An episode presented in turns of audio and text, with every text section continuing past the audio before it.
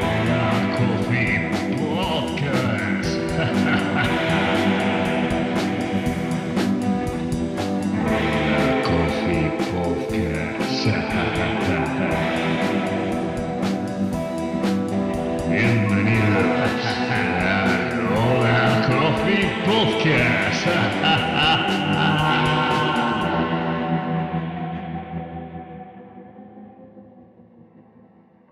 Hola, ¿qué tal? Estamos en un nuevo episodio de Hola Coffee Podcast con una persona muy especial, además de Nolo, que también es súper especial, que está aquí a mi lado.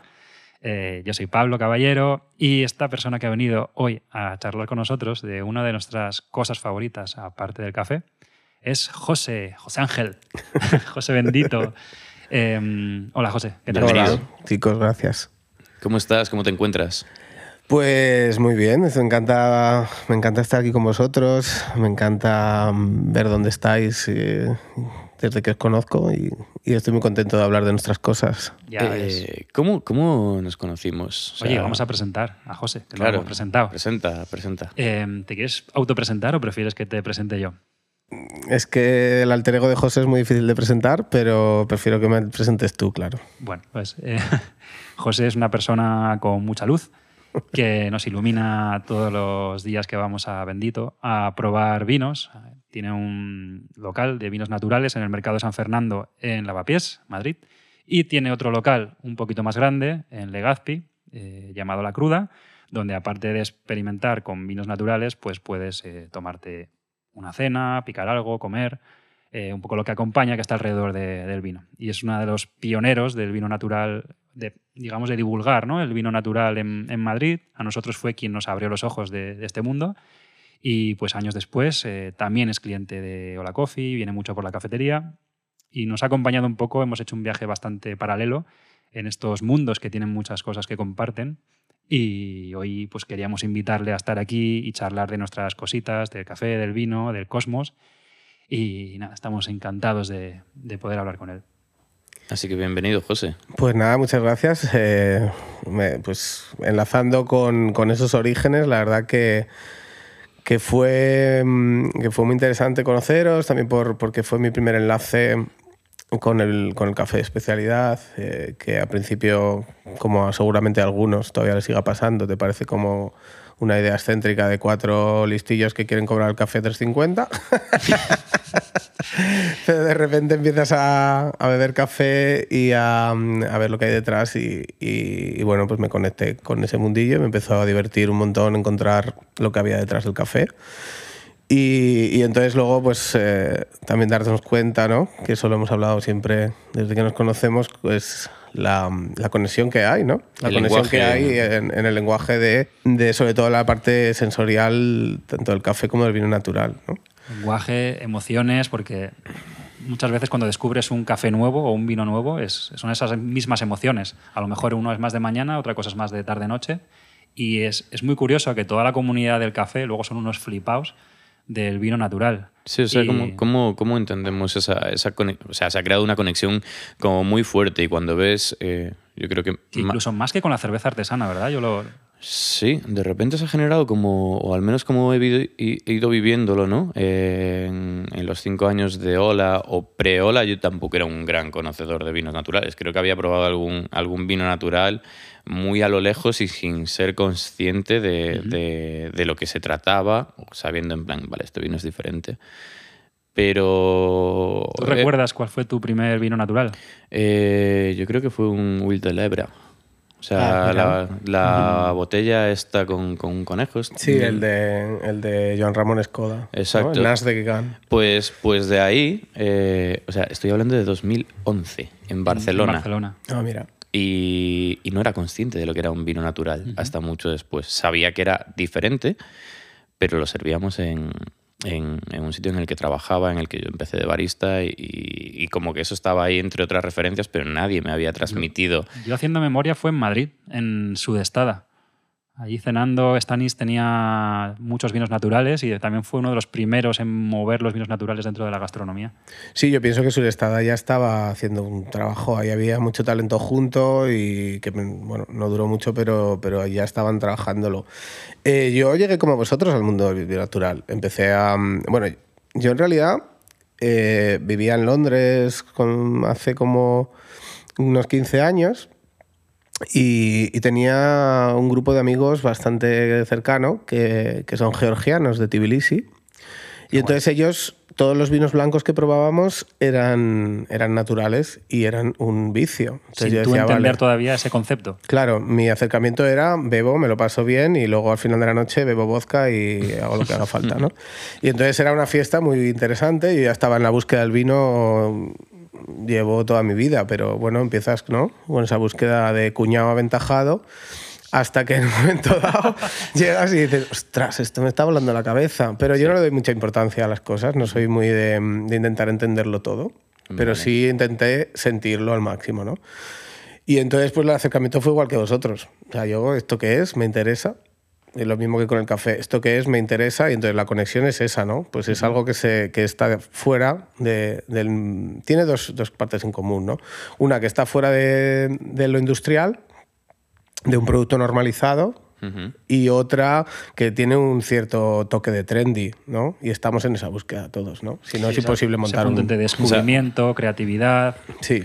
Y sobre todo que la gente que se junta alrededor es como interesante, ¿no? Hay un punto de conexión también del grupo que yo creo que a mí también me pasó con el café, de verlo que decir, hostias, aquí hay un punto outsider de una comunidad, ¿no?, en la que me siento cómodo moviéndome de repente, que era como aquí encajado, como que todo cobra sentido y encajas, ¿no? A mí un poco con el café me pasó eso y con el vino también, ¿no? O sea, no sé si es a nivel lenguaje, a nivel emocional, a nivel producto, pues que de repente empiezas a conectar. Sí, es la que siempre decimos de los misfits, ¿no? En el colegio, en el instituto, pues te gustaban los grupos de punk o de tal que le gustaban a 5 y entonces hacías tu piñita por ese sentimiento de pertenencia. Y después son otras cosas en la vida que te van moviendo. Pues a lo mejor son los sabores en el café o en el vino y ese compartir esa cosa especial y que, por un lado, realmente disfrutas, pero hay ese morbo de decir, esto no lo conoce mucha gente y me gusta también por eso. Claro, ¿no? Es la parte del trendy que te decía yo. A mí me dejó ahí, ¿no? Es decir, vale, esta búsqueda me flipa. Los vinos es que llevo años bebiéndolo, ¿no? Te diría que mi primera época de Londres, a lo mejor con 20 años, ahora tengo 40 y muchos, pues ya tenía mucho acercamiento al vino, me dedicaba todos los días a comprar alguna botella e ir a beberla, ¿no?, por ahí, y entonces ya estaba en esa búsqueda, pero de repente llegas a algo que te vuela la cabeza y dices, vale, a ver, ¿por qué esto me interesa? Y entonces ahí viene un poco el origen de Bendito y el origen de decir, vale... Yo estaba también en una búsqueda personal, ¿no? ¿Qué hacías en Londres? ¿A qué te dedicabas? No, pero esos son momentos de Londres de aprender inglés, como todos, ¿no? Pero me refiero... Medio, ¿no? Claro, o sea... pero después, ¿no? Cuando yo ya estoy en una búsqueda personal de decir, me gustaría hacer algo por mí mismo, ¿no? Algo, no sé si tendrá que ver con la música, con el vino, con el arte, con la agricultura, ¿con qué? Pero no quiero trabajar en una multinacional o en un... No sé, yo tengo muchos perfiles porque vengo de educación, después he pasado por comercio internacional, después por marketing, y entonces todos mis horizontes eran lugares que no me interesan. Oficina. Sí. Y entonces ya llegó un momento que los viví y dije, vale, tengo que hacer una búsqueda personal de qué quiero hacer, ¿no? Y entonces cuando estás en esa búsqueda y a la vez encuentras algo que te está volando la cabeza, dices, bueno, vamos a ver si lo linkamos, ¿no? Y el vino tenía los 3 componentes de lo que me interesaban, que son agricultura, arte y obviamente vino, ¿no? Y están conectados. Entonces yo entré al vino desde la búsqueda artística y entré al vino desde la agricultura, que es lo que yo soy, porque vengo de un pueblo muy pequeño y yo hasta los 19 años pues, era un agricultor renegado. Entonces... Sí, eso siempre lo has tenido presente. O sea, yo creo que cosas que recuerdo de las experiencias en Bendito al margen del vino también es el producto, o sea, los embutidos, el queso, o sea, la tierra, ¿no? O sea, sí, el origen, ¿no? De dónde viene todo esto y cómo se conecta, ¿no? Cómo en lo rural se produce una transformación creativa incluso, que no llega a ser una creación, ¿no? Que no le gusta a los viticultores o a los elaboradores de vino de este tipo de mundillo que les llaman artistas, pero sí son transformadores. y cómo se produce allí y cómo se entiende en la ciudad, ¿no? Y no se entiende... De la misma manera. De la misma manera en Valladolid que en Londres y que en Madrid. Es más fácil que se entienda en Barcelona, en Madrid. Y de hecho, otra de las cosas es que en Madrid no había nada. Y en Madrid no se podía vivir esa experiencia, ¿no? Entonces, me interesaba toda esa relación campo-ciudad, que es lo que yo soy, ¿no? Es esa parte de muy rural, muy de raíz, lo que tú dices. Y luego también esa parte de búsqueda de lo que te da la ciudad, ¿no? Tanto los grupos afines, como decíais antes, ¿no? Tanto el grupo del café, el grupo de la música que te interesa, como... Como el hedonismo que comentabas también. Claro, como el hedonismo urbano, pues es lo que me movía. Entonces encontré que el vino podría ser un enlace de todo eso que me reinventaba. Canal, o sea, un poco un canal de comunicación, ¿no? Un artículo, ¿no? Lo que articulaba todo mi ser, ¿no? Y creo que hace falta tener esa conexión para poder hacer algo con mucha fuerza, ¿no? Y porque vosotros sabéis que empezar con algo, un proyecto... Cuando no sabes, no eres empresario y no empiezas básicamente una cafetería, en vuestro caso, un bar, mini tienda de vinos. Es todo un mar en de el dudas. Mío. Claro, es como, bueno, vamos a empezar aquí. Conoces el producto, sabes lo que te gusta, pero todo lo demás. Claro, entonces necesitas creer en el tema y entenderlo bien. Sobre todo para comunicarlo y arrancarlo, ¿no? O sea, nosotros nos conocimos como muy al inicio del germen de lo que eran nuestros dos proyectos. Y como que los hemos ido viviendo y resignificando ambos y viendo como cada uno de ellos iba cobrando también su propia identidad al margen de nosotros, un poco, eso, ¿no? Eso es. Porque no tienes no estabais, o sea, hablando ahora, ¿no? Cuando empezasteis hace 5 años no teníais claro dónde ibais a ir, ¿no? Pues lo mismo yo. Nunca lo tienes 100% claro. Vas trabajando en ello, intentando tener un camino, ¿no? Y te vas definiendo como persona, como empresa, como marca, pero nunca lo llegas a tener 100% claro. Lo que pasa que sí, obviamente, ahora mirando para atrás dices, vale, pues he hecho estas cosas, estos son un poco los valores que representan nuestra marca y ya lo vas teniendo cada día más claro, pero nunca es un 100% definido. Pero ya había una raíz de esos valores, ¿no? En el inicio, ¿no? Mira, estuvimos haciendo un ejercicio de la hostia interesante y de repente es para llegar a eso, a la propuesta de valor de Hola Coffee, los valores... Y cómo los modelos de relación, pues negocio a negocio, negocio a cliente, o sea, cómo Hola se va a relacionar con distintos entes. Y es que al final los valores, ¿sabes? No te los planteas desde decir, voy a crear una empresa y voy a hacer unos valores. Te das cuenta luego que son nuestros propios valores de Pablo y míos puestos ahí. Claro, eso es lo que mola de este tipo de proyectos. Que los valores no han sido construidos en un despacho. Claro. Los valores vienen con una pasión sobre un producto, que es lo que hablábamos, ¿no? El café se convirtió en vuestro artículo para desarrollaros creativamente o tanto... Y empresarialmente. Y empresarialmente. Pues eso es lo mismo con el vino, ¿no? Entonces... no se han creado en un despacho, por lo tanto están ahí, luego desde el horizonte como ahora lo ves y dices, vale, ya estaban, ¿no? Ahora lo que pasa es que estamos tirando de esos valores para hacer nuestra marca. Claro, nosotros quizás no somos gente del mundo negocios, o no lo ves desde ahí, Pablo y yo al menos. No, de carrera, no somos de carrera. No somos de carrera, es diferente, no somos de carrera de decir, bueno, pues este es el ABC de montar un negocio y esto es lo que es un business plan y esto es una tabla de Excel y esto es cómo tienes que funcionar. Y tienes que rellenar estos campos que son valores y tienes que ir como poniendo esas cosas, ¿no? Nosotros quizás los valores no los teníamos claros, luego aparecen... Bueno, luego los identificamos y los escribimos y dijimos, joder, estaban ahí. Pero quizás no empiezas con un plan de negocios como súper claro, ¿no? O sea, nosotros tampoco... al inicio no dices en plan, ¿dónde voy a estar dentro de 5 años? La idea es empezar a hacer algo que te gusta e intentar sacar un salario de ahí. Eso ya está. Yo tenía una idea ahí como un poco, ¿cómo te diría yo? Un poco pretenciosa. No, tampoco era pretenciosa, era como idealista. Es decir, ¿qué quiero hacer con esto de Bendito?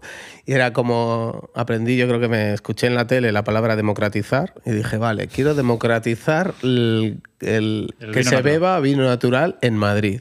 Digo, ole. Qué bien suena, ya voy a tirar de ahí. Y realmente ahora, ¿no? 8 años después... pasado eso. Ha pasado. No quiero decir que yo tenga... Bueno, o sea, que sea... Porque yo escribiera eso en un papel, pero sí que, bueno, hemos contribuido a esto, ¿no? Y eso está genial. Y luego, con respecto a la unión otra vez del café y el vino, pues yo creo que los dos mundos en Madrid, en Madrid, estaban necesitados de eso, ¿no? Y ahora pues está la tierra allanada, el trabajo muy hecho para que cada vez haya más bebedores de tanto de café de especialidad o menos bebedores de café industrial porque no lo pueden beber ya, porque no se sostiene, y más bebedores de vino natural también, ¿no? Exacto. Luego van apareciendo negocios con sus personalidades diferentes. Eso es. Pero hay mucho trabajo previo. Y está guay porque en Madrid están apareciendo ahora negocios tanto en cafetería de especialidad como en vino natural, pues con mogollón de talento y que están pasando cosas muy chulas, ¿no? Mm. El tema es que hay que seguir, yo creo que tirando un poco del hilo de democratizar su consumo, porque realmente faltan bebedores, ¿no? O sea, cuanto más haya, mejor. Sigue siendo un nicho todavía muy pequeño, claro, comparado con otras capitales. Nosotros hay un punto en el que a veces estamos como muy... O no sé si yo estoy más con la idea de no hacer tanto café para la industria del café, por ejemplo, ¿no? Como que empezar a trascender hacia el consumidor y pensar en el consumidor, ¿no? Muchas veces es como... Eso no quiere decir que si el público que no es consumidor de café ve café malo, pues vamos a hacer café malo. No, me refiero a escuchar activamente al todo consumidor, aquel que esté dispuesto a beber café, ¿no? Café mejor. Café mejor. Entonces ahí hay como... Se te cambia la pregunta, ¿no? Todo el mundo está dispuesto a beber café mejor. Claro. O sea, porque lo bueno del café es que todo el mundo bebe café. Pero lo mismo pasa con el vino, ¿no? O sea, menos. No todo el mundo bebe vino. Hace no mucho, o sea, con esto de beber y las estadísticas, vi no sé dónde me encontré de casualidad, como un artículo que mencionaba el consumo de bebidas de vino y cerveza y lo comparaba en Europa, ¿no? Y cogía a España con una diferencia de 10 años. Y España era uno de los países de la Unión Europea que más vino consumía y cómo se ha transformado eso a la cerveza, ¿no? ¿Desde dónde crees que puede salir eso como un país productor de vino en el que tenemos una cercanía, que tenemos denominaciones de origen? Bueno, pues muchas cosas industrializadas, muy pensadas, muy arraigadas, muy construidas, ¿no? Hay como un lenguaje como muy interiorizado y hace que todas esas instituciones creadas que está todo como muy estructurado. Uh-huh. Pues haya perdido el consumo de vino y no de la cerveza y ha aumentado en otras bebidas, ¿no? Es decir, es muy fácil que ocurra eso y es muy fácil que ocurra incluso en el consumo de vino natural también. Vamos a hablar primero de vino como general. Es muy fácil que ocurra primero porque si tú tienes una mala experiencia gastronómica, es decir, te dan... Bueno, no quiero ponerme de radical, ¿vale? Pero si tú te ves un vino como muy industrial, te ves media botella, o sea, tu sensación, tu cuerpo se está envenenando bastante duramente, tu cabeza está con un globo que no sabes ni por dónde te viene, al día siguiente tu cuerpo está destruido y dices, vamos a ver, y encima en ocasiones, y depende de dónde vayas, te gasta una pasta. Entonces dices, vamos a ver, me voy al bar con mis colegas, pongo codo en barra, me pido las cañas que haga falta, ¿sabes? Exacto. La experiencia es mucho más divertida, porque lo otro es tu subconsciente dice, ostras, esto no me mola. Qué pereza. Claro, y en el vino natural, que no es por esa parte de la calidad del producto, porque ahí sí que vamos bien, ¿no? Tu experiencia, o sea, tu subconsciente se va a llevar una buena experiencia en cuanto a tus sensaciones corporales, pero sí que también no hay que perder de vista la palabra hospitalidad, ¿no? O sea, es decir, tenemos que seguir haciendo que la gente beba más vino, ¿no? Entonces, yo creo que me voy a seguir manteniendo en ese lado, ¿no? Creo que me voy a seguir manteniendo en ese punto porque creo que es necesario, ¿sabes? O sea, porque hay que hacer que la gente beba vino, pero no solo por el público, ¿no? Yo también otra cosa que me interesa mucho es que los productores de vino natural, a los cuales conozco, con los cuales comparto una vida y una casi filosofía de vida, diría, me interesa que vendan bien sus productos, me interesa que el campo siga vivo y esa es otra de las cosas que me gustaría luego hablar en la relación de café y vino, ¿no? Porque creo que el vino es un producto basado 100% en la agricultura y se le da importancia y en Bendito y su mundo alrededor le damos mucha importancia y creo que en el café hay como... Bueno, no es tan importante, ¿no? Está más lejos. Entonces hay que hablar de eso en algún momento. Hay una... Abramos ese melón, ¿eh? Porque es muy interesante. En el mundo del vino, tú te puedes ir 45 minutos en coche de Madrid y encontrarte a productores que están vendiendo tus botellas en tu local. Claro. Nosotros tenemos que coger un vuelo transoceánico y obviamente la relación, la cercanía, su realidad está mucho más lejos. Entonces, eso es yo creo que la principal diferencia que encontramos. Al final aquí todos tenemos un primo, un abuelo, alguien que ha trabajado las uvas y has visto el esfuerzo que supone y lo duro que es para los dos duros que se llevan. Entonces, con el café nos pasa un poco más que, claro, vemos las fotos, podemos tener otro tipo de relaciones, pero son mucho más lejanas. Pero es que yo lo veo, o sea, creo que en el mundo vino, el vino históricamente, aparte de ser una bebida mucho más antigua que el café, ¿no? Estamos hablando que el café hasta el siglo XVI, ¿no?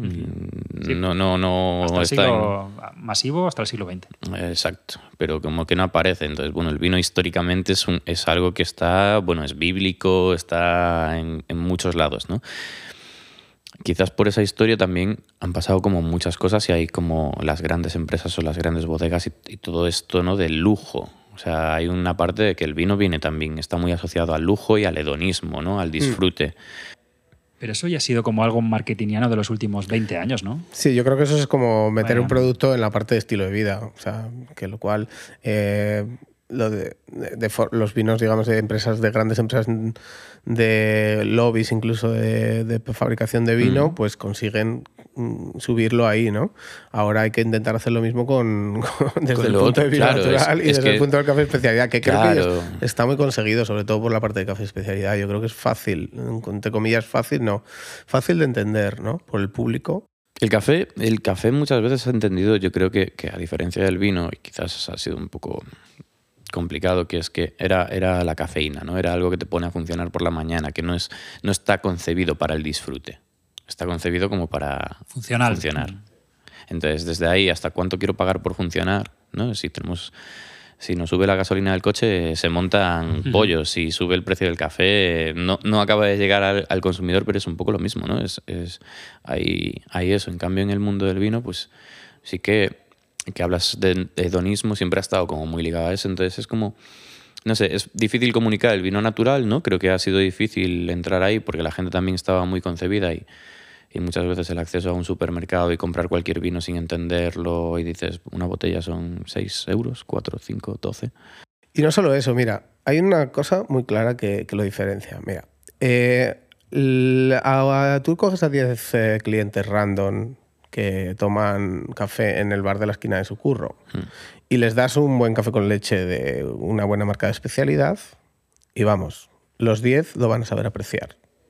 No te hablo de un espresso, que a lo mejor requiere ya unos paladares más currados, pero un café con leche se lo das y los 10, creo que si no los 10, 9 le va a gustar más y al día siguiente van a pedir ese. Sí. Si tú coges un vino natural y se lo das a 10 clientes que están acostumbrados a beber un vino de, digamos, lo que es accesible en cualquier bar, hay un gran choque de sabor que no se entiende como calidad, se entiende como algo raro, ¿no? Pues, y requiere, una vez más, o un paladar muy neófito que está dispuesto a dejarse llevar o un paladar entrenado en cuanto a amargores, acideces y demás, ¿no? Aunque sea... La gama de vinos naturales con menos choque de sabor, digamos, vamos por llamarla más técnica, incluso ahí hay un choque grande de sabor con un vino industrial accesible que son vainilla y sabores que están pensados para que le gusten a todo el mundo. Entonces es mucho más difícil. Bueno, y aquí entra en valor uno de los temas que a mí personalmente, y creo que a Nolo también,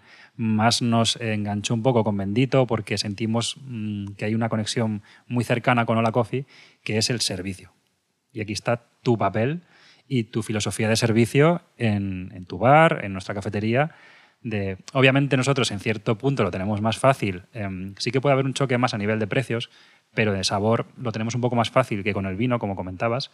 Pero claro, todo se basa en cómo amoldas a esa persona que llega Bendito y te pide un Ribera, y cómo abordas esa situación. Desconoce totalmente lo que es el vino natural, desconoce que no se habla de denominaciones de origen, va a tener una bebida... Claro, a ti te dicen eso. ¿Cómo respondes?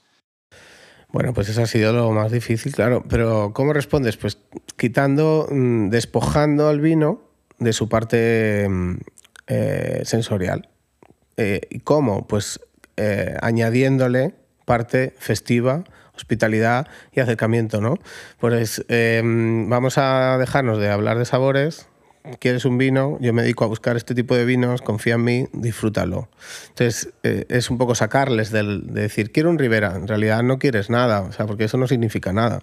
Para... Pero te han construido eso, ¿no? Claro. Eres de Rioja o de Ribera. La industria, ¿no?, ha construido esto, entonces ahora una persona que llega a un lugar como Bendito casualmente, bueno, pues no lo sé, el trabajo es el mismo, pero hay mucha gente que llega a Bendito porque está en una búsqueda y te pide igualmente un Ribera. ¿Por qué? Porque el vino nos exige como, ¿cómo te diría?, autoexcusarte o excusarte de que no sabes de vino, ¿no? Es como, yo no sé nada de vino, pero me gusta el Ribera. Pues no. O sea, tú te vas a pedir una cerveza y no dices, yo no sé nada de Mau, pero ponme una cerveza, ¿no? Es diferente. Entonces, como esa excusa hay como una pequeña presión, el cliente tiene una presión sobre sí mismo por como no sentirse suficientemente conocedor, porque le han puesto en ese punto de mito de que hay que saber de vino, y en realidad no hay que saber de vino. ¿Con qué nos quedamos? Hay que beber vino. ¿Para qué? Es como lo del café y la cafeína, ¿no? Pues para pasarlo bien, ¿no? Es el objetivo. No solo, ¿no? Pero yo dije, vale, pues la mejor manera de enganchar a este público que viene con esa búsqueda y los que están sentados aquí casualmente y quieren un Ribera es sacándoles del sabor y metiéndoles en la sensación. Vamos a pasarlo bien. Ya está. Entonces, ¿qué tiré? Pues en Bendito lo que me dedicaba a hacer es enlazar con la parte más festiva del beber vino, ¿no? Más informal, no te preocupes, o sea, no tienes que marcar una pose, no tienes que excusarte, simplemente déjate llevar, bebe y pásatelo bien. Tú has venido aquí a sentirte mejor de lo que estabas. Eso es, y ese es mi objetivo. Si no, no vas a un sitio a pagar para sentirte peor, para sentirte un poco así como asustado. Entonces, eso es un poco lo que hemos intentado hacer, ¿no? Luego, en la primera fase, sobre todo. Luego, después de 4 años, el mercado de Madrid ya empezó a buscar ese mundo del vino natural y muchos clientes del mundo del café. Eso es que hemos evolucionado con lo que nos habéis enseñado vosotros. Pero ahí ya es fácil, ¿no? Porque ahí ya venís buscando esto y entonces ya pues los sumilleres como yo, pues ya sabemos que lo que tenemos que haceros es llegar a vuestras pretensiones, que es tener hedonismos y sensaciones increíbles y volar. Bueno, pues eso ya sí, es otro trabajo. Hay días que vamos como muy cerrados, ¿no? Y es como, hostia, hoy no estás dando con...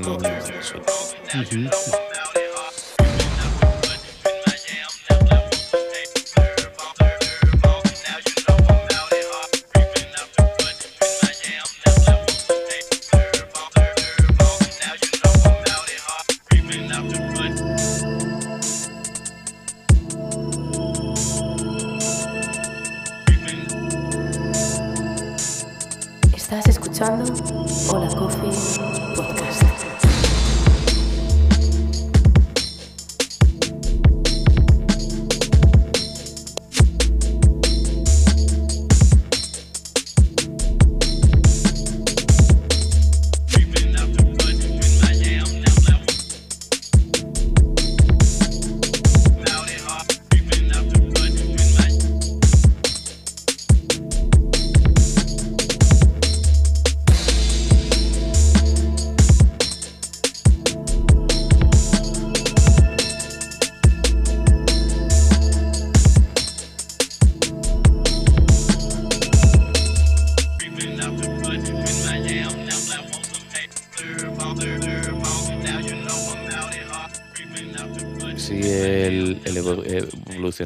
O crecer como consumidor a veces nos pone como más barreras al disfrute, nos esnoviza más.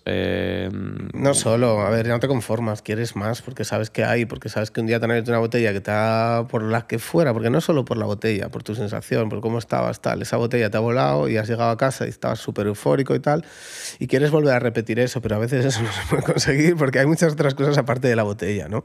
Pero bueno, esto es otra cosa que con el café también quería conectarlo, ¿no? Porque es como... Guay, vale. A mí hay cafés que me voy pues a Hola Coffee y me vuela la cabeza, ¿no? Y hay una cosa que creo que conecta mucho a Bendito con Hola Coffee. Y es que hay un tueste. Yo entendía que el tueste de Hola Coffee era muy real, ¿no? Que no digo en inglés porque suena mejor, no sé. Muy real, coño. Era como, aquí no hay pose. O sea, no están buscando un refinamiento construido. O sea, si sale refinado en alguna acidez de un café que sale perfecto y equilibradísimo y refinado, pues lo percibo. Pero en otros que a lo mejor tienen un poquito más de rusticidad, veía una conexión con mi proyecto, ¿no? Además de, ¡pum! Esto es lo que es, un pam. Es como muy real, es potente y había un punto punky en el tostado de Hola que me gustaba mucho. Hablo en pasado porque ahora como que hubo una época que me encantaba descifrar los cafés y ahora bebo más por cafeína y si no me gusta, no me gusta y si me gusta, pues me encanta. Pero no le doy tanta importancia. Y entonces yo he llegado a ese punto de que soy consumidor de café especialidad y no le doy tanta importancia a la parte de sensaciones. Eres un consumidor maduro. Me cago en la mar. No, sí. O sea, a ver... es lo que es. ¿Lo habéis analizado a ese tipo de...? Pero es que es lo mismo que nos pasa a nosotros, con el café, pero que nos pasa en Bendito. Es esa sensación de decir, vengo aquí porque sé que me lo voy a pasar bien. Ya a lo mejor el vino simplemente es un vehículo que en su momento a lo mejor estaba allí y flipaba con cada cosa que había, como un perrito cuando le vas a dar la comida. Pero llega un momento en el que yo voy a Bendito por el servicio, por la compañía, por pasar un buen rato, porque sé que no me va a defraudar. Y hay días que así, sí, que voy igual voy solo, estoy en un modo más analítico, a disfrutar la copa, a disfrutar el vino, descifrar sabores, pero normalmente ya voy a pasarlo bien. No, y porque además, o sea, crece en el producto, ¿no? O sea, para mí el café al final, en esa conexión, y retomando la conexión campo-ciudad, hay un poco que va en eso. De repente... Sí, exploras el producto como para entenderlo, para descifrarlo, ¿no? Para buscar sujeto, predicado, analizarlo, sobreanalizarlo, intentar encajarlo y hacerte una idea de por qué esto, o quizás una hiperjustificación como para compararlo, para justificar porque pagas más, ¿no? Pero que estás buscando una justificación o una historia detrás para decir yo consumo esto por esto todo, ¿no? Y tienes como una súper explicación para tus colegas, para venderte, para autoconvencerte también, o para intentar entenderlo. Y luego al final, a mí lo que me llevó al café es esa misma conexión que llevabas tú, ¿no? Esto es un producto agrícola. ¿Qué pasa en esta escala? ¿Qué es lo que se pierde? ¿Cuáles son las condiciones del campo? ¿Cuáles son las condiciones del trabajador?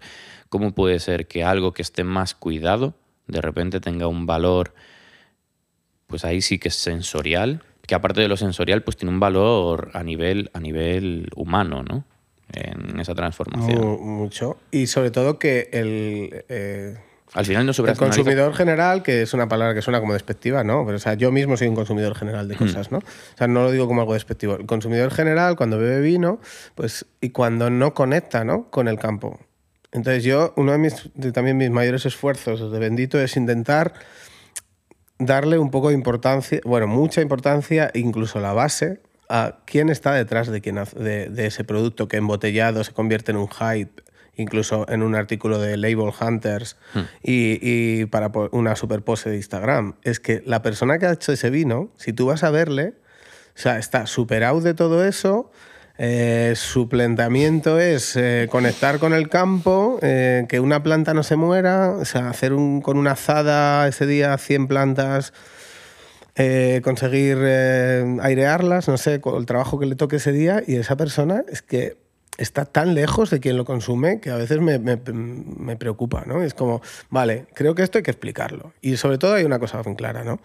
El vino natural procede, en un 90% del que yo conozco por lo menos, de productores que se dedican a construir un campo sostenible. Y es que esto... Pues como, claro, son tipos de palabras que están tan manidas que a veces no significan nada, pero claro, es que le hemos quitado, hemos apropiado, o cierta parte de la industria ha empezado a apropiarse de terminología que les ha quitado el significado, ¿no? Y como esa parte, tú dices, de resignificar cosas. Pues es que significa un campo vivo, significa suelos vivos, es decir, que hay microbiología y vida, frente a suelos muertos donde solo hay minerales y la planta de la vid. Entonces, es como, a ver, ¿en qué mundo queremos vivir, no? O sea, yo le digo al consumidor general, digo, ¿en qué mundo queremos vivir por el mismo precio? Apoyemos esta manera de consumir, apoyemos el consumo del vino natural solo por eso. Y luego ya lo otro, ya lo verás entendiendo, que el día que vueles el primer día con una volátil o con un no sé qué, ya verás cómo flipas. Entonces, ya de mano... tendríamos, yo creo que en el vino natural, el argumento que lo sostiene en cuanto a argumento comercial que no se ha utilizado es la agricultura, que a día de hoy es un trending topic, ¿no? Sí, o sea, a ver, hay mucho de España vaciada, volver a todas esas partes, ¿no? Como recuperar y cuánta gente, porque siempre... Me mola un poco también preguntar en plan la pandemia, ¿no? La peña estaba con lo de volverse al campo, que supongo que tal, pero, por ejemplo, yo en la pandemia flipé contigo y Pablo también, ¿no? Era, ¿qué hacíamos? Beber vino. ¿Cuánto ha ayudado o crees que ese momento de encierre y la gente no saber y ubicarse hubo algo que, joder, tú estabas enviando cajas y cajas en Madrid de vino, que era una locura? Mira, la pandemia no tengo ni idea. Yo, de hecho, ni la miro. O sea, sé que fue divertido vivirla desde no quedarme en casa sin hacer nada y también Better with Wine se sostiene solo. O sea, Better with Wine claramente, ¿no? Y si estás dormido, Better with Coffee por la mañana, pues sí, ¿sabes? Ya está. Better y punto. Entonces, eso fue muy guay porque es como, vale, le estoy dando vino a la gente, estamos todos en shock, pues por lo menos vamos a beber y vamos a pasarlo bien, que era lo que hacía mucho la mayor parte de la gente, ¿no? Porque en el primer mes de pandemia encerrados, pues había ganas de pasarlo bien. Luego ya empiezas a afrontar la realidad de una pandemia, que yo todavía no lo he hecho, a ver cuándo me pongo. Y ahora la pospandemia, que es un poco enlazando con lo que tú dices. Pues no tengo ni idea, tío. La pospandemia es un tema que me interesa un montón, sí, que lo estoy intentando analizar y no llego. La verdad, no llego. O sea, creo que va... No sé cuál es la búsqueda de la gente. No lo sé. ¿Vosotros qué opináis? Yo he estado en una lucha, yo lo he pasado ahí un poco mal, a veces lo comentaba, que como que la pospandemia me ha llevado a una sobreproductividad de repente con la que ahora estoy que no. ¿Sabes? Como la supervivencia. Fue casi un apocalipsis zombie, la salida de este rollo. Entonces ahora mismo es como... Todavía no lo acabo de ubicar. Todavía no me he pillado unas vacaciones apropiadas en todo este tiempo como para decir... Ey. Sí, estamos un poco estresados con cómo están cambiando las cosas, preverlas y tal. Y esto, yo creo que la principal diferencia es que antes no nos fijábamos tanto en cómo era nuestra era, en cómo era nuestro día a día. No había un... Estamos en el post-2015. ¿Cómo ha cambiado la gente? No, simplemente las vivías, las afrontabas con tranquilidad, cada una a su ritmo. Y ahora es como, ¿cómo viviste esto? ¿Cómo tal? ¿Cómo es la pospandemia? Pues como siempre, como todo, va evolucionando, va cambiando. Hay cosas que aceptas, cosas que reniegas. No sé, yo no intento fijarme tanto en esto es la nueva normalidad. Pues todo es la nueva... Siempre ha habido todos los días de mi vida han sido nueva normalidad. Sí.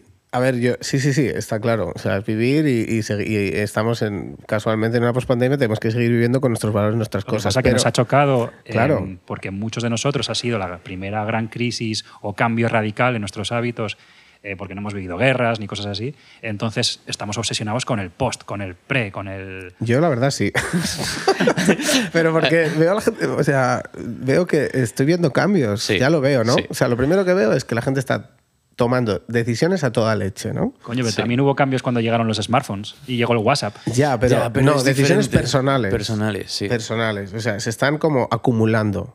Y es como, uff, yo, como decía Nolo, no estoy para este ritmo de decisiones del mundo. O sea, no. Y entonces me parece divertido, pero bueno, en cuanto al vino y al café, es que son... O sea, no creo que le afecte demasiado, salvo que pueden aumentar el consumo. Y con esa parte de la búsqueda de la tranquilidad o de tener una vida más equilibrada y demás, que siempre, pues, la conexión con la naturaleza siempre ayuda, pues creo que ahí sí que va a pasar algo, pero no tengo ni idea de qué. No hay como repensarlo, pero bueno, ha habido cambios. Yo creo que no lo hemos notado por ahí. Oye, yo tengo una cosa que se puedo preguntar sobre vuestro tostador, porque recuerdo que justo antes de la pandemia estabais ahí con el tostador empezando. ¿Cuánto tiempo hace? 2019, finales de 2019. Llegó la máquina en noviembre. O sea, nosotros antes éramos tostadores nómadas, sí, o sea, elaborábamos en otros espacios de otra gente, y en octubre del 19. Es decir, 5 meses antes de la pandemia. Sí. Vale. Es que yo recuerdo que esos meses primeros de vuestro tostador me iba a veros, veía cómo crecía, y desde entonces no he vuelto casi, y entonces estoy muy intrigado de dónde estáis ahora. Bueno. En el espacio, en el tiempo, mentalmente, ¿cómo nos ponemos? En el espacio, en el tostador, en lo que supone tostar café, en que habéis aprendido en este tiempo, en vuestros clientes... yo creo que tiene mucho que ver con esto, quizás madurez de mercado, madurez nuestra... nos hemos transformado mucho como Hola Coffee, como tostador, hemos crecido, o sea, tenemos unos volúmenes que decíamos, wow, de hecho estamos... pensando en ampliar y demás. ¿Qué hemos visto? Hemos visto un mercado en Madrid que está más dispuesto a ver café de especialidad, no solo desde la perspectiva de una cafetería de especialidad, y creo que Pablo y yo nos hemos enfocado mucho en ayudar a switchear, a cambiar a ese consumidor que viene de ahí, ¿no? Estamos en hoteles, estamos en restaurantes que quieren servir mejor café. Estamos en ese punto de no hacer café para cafeterías de especialidad, que lo hacemos, pero no pensando en eso, sino en transformar el mercado, porque es un poco donde está el empuje, ¿no? Es donde decíamos, claro, democratizar. Bueno, una parte sí, pero también al mismo tiempo lo que hacemos es un tanto exclusivo. Es en tanto exclusivo porque el porcentaje de café que se consume a nivel mundial o se produce de café de especial, no todo es café de especialidad. Y con los... un poco con las perspectivas de qué va a pasar a futuro, ¿no? Cambio climático, menos producción, todos los problemas de que las plantas de café no se adapten, bueno, pues todo eso va a hacer que el café de especialidad pues sea un nicho todavía más exclusivo que el mainstream o el café comercial, industrial, ¿no? Pero se puede mejorar. Exacto, pero se puede mejorar. Oye, y ya que estáis en esto, el café especialidad, tal, está guay. ¿Para vosotros qué es? O sea, es realmente 2-3 palabras, café de especialidad, porque al final es café, ¿no? Pero yo, a ver, para mí ¿qué es? Como alguien que no tiene ni idea, pues un café bien tostado. A partir de ahí, ¿qué más es? O sea, no pues lo sé, ¿qué es? ¿Qué ahí es? Tienes la búsqueda de la trazabilidad, ya sea a pequeñas fincas, a pequeños productores, un poco tú como en el mundo del vino, ¿no? Y luego básicamente es un... Yo te lo defino en 3 palabras o en 7. Vamos. Pablo es muy bueno en esto. Un café más rico, con una historia detrás. O sea, es un café que tiene una calidad, obviamente, que se nota, ya sea por cómo se ha producido, cómo se ha tostado... De origen a taza, ¿no? Y luego del que sabes de dónde ha venido. O sea, vale. Tú no vas al supermercado y ves ingredientes, café. O café de Colombia. Imagínate que te dicen vino de España. Ya. La movida con el café, que es un poco diferente, es que, o sea, el potencial está en el grano, en verde, ¿no? Y a partir de ahí, de una vez que el producto ya lo ha hecho, nosotros somos casi los últimos al tostarlo o elaborarlo en la cafetería. Entonces ahí, no sé si siempre hemos dicho como hay una gran responsabilidad en tostar el café y elaborarlo, ¿no? Porque hay una parte de respeto de que sin eso no está. La calidad. Pero es cierto que con el tueste te puedes cargar un café y lo puedes arruinar. Que siempre lo dicen, ¿no? Como desde el momento que se recoge la cereza, lo que se trata es de no estropearlo, no cagarla. Exacto. Y bueno, eso ahí hay mucha conexión con la uva, ¿no? Pero yo veo, fíjate, ese punto de tueste, yo intentaba entender el talento que tiene una persona que tuesta, ¿no? Y eso afecta mucho. Afecta muchísimo, o sea, tú puedes coger el mismo café, dárselo a 10 tostadores y sacar... Y en una cata ciega son 10 cafés diferentes. Eso me mola un montón. Entonces ahí hay una movida que es... Yo creo que hay un punto que siempre hay que buscar como una personalidad propia, ¿no? Y bueno, algo que evoluciona y cambia. En el mundo del vino es lo mismo. Es lo mismo, pero aquí hay 3 procesos. O sea, porque uno es el lavado o el método que hagas para sacar el grano. Otro es el tostado, que es otro proceso en sí mismo importante. Y no solo el campo, porque el campo es una cosa hasta que tienes la cereza en la mano y luego tienes que sacar el grano, ¿no? Que ya es uno. Luego sería el tostado, ¿no? Que ahí está el talento o el objetivo, ¿no? Porque unos cafés se hacen con un objetivo de que tengan unos sabores concretos y otros a lo mejor más para conseguir algo más especial, que tenga más acidez, no sé. El café, cuando tú lo tuestas en una cata según un protocolo que tenemos como marcado, pues hay un protocolo determinado que bueno, el café se va a expresar. Luego, como tostador, pues tienes los pequeños ajustes de un poco que busques, ¿no? Pero los sabores están ahí en el café. Y luego está la parte del barista, ¿no? Que también afecta. La elaboración. Exacto, la cocina. En el vino se reduce... Bueno, sería la uva, ¿no? Que tendremos que crear... O sea, tenemos una uva, tenemos que tener una uva. Entonces, ¿qué influye en la uva? Pues que esto es importante para definir vino natural, ¿no? Y vino natural desde el punto de vista de Bendito, para que veáis que hay más puntos de vista. Tenemos la uva que se va a basar en una planta que está en un terroir, con unos minerales muy concretos y un clima muy concreto de la zona y del año en particular. Y de la variedad, ¿no? Pues tenemos diferentes variedades de uva, ¿no? Entonces ahí tenemos una parte más inmóvil y que menos depende de ti, ¿no? Porque sería pues la planta, una vez que se decidió plantarla allí, pues ya está. El clima no lo decides tú y los minerales ya estaban, el suelo ya estaba. Ahora viene La segunda parte, que es la agricultura, que es una parte súper importante, porque hay 1000 técnicas y 1000 maneras de producir uva, que puedes conseguir 20 toneladas por hectárea, 3 toneladas por hectárea, claro. Muchas cosas que influyen en tener esa uva de calidad, ¿no? Lo entenderíamos muy fácil con un tomate, pero con una uva a veces cuesta ver que es una uva de calidad porque son todas muy bonitas, ¿no? Sí, sí, sí, pero es que ese mismo ejemplo lo ponemos nosotros, o sea, como decir, joder, hay veces que vas al supermercado y los tomates no están buenos, ¿no? Y de repente das con el tomate de la huerta, cuando hablas de en plan, hostias, cada vez que voy al pueblo y me dan un tomate de ahí, dices, es que colega, son dos perspectivas, el tomate es el tomate, pero lo que hay detrás, ¿no? Es claro, pues es muy difícil hacer vino con una mala uva, ¿no? Mm. Entonces, con esa uva luego está el proceso de elaboración, ¿no? Que ahí es donde vamos, hay uno, que es un proceso de transformación, claramente, ¿no? Entonces, en ese proceso de transformación, para mí, natural, es un vino que está elaborado sin ningún tipo de aditivo sobre ese mosto de esa uva. Uh-huh. Entonces, ¿qué aditivos, no? Que también está ahora empezando a conectarse con el café. ¿Qué aditivos? Un aditivo friendly, vamos a llamar. Pues levaduras. Uh-huh. Levaduras sintetizadas, incluso levaduras sintetizadas del propio viñedo, uh-huh. ya es un aditivo. Uh-huh. Pero bueno, es un aditivo friendly. Luego hay otros aditivos como puede ser ácido tartárico, ácido cítrico, bentonita o sulfito, ¿no? El famoso sulfito. Aquí estás abriendo un melón que, claro, que quiero que y quiero en el café, que tengo entendido que también está ese mundo ahora de para sí. sacar el grano con una levadura X, que luego te da un sabor X. Ahora está el mundo proceso. Que eso no se cuenta.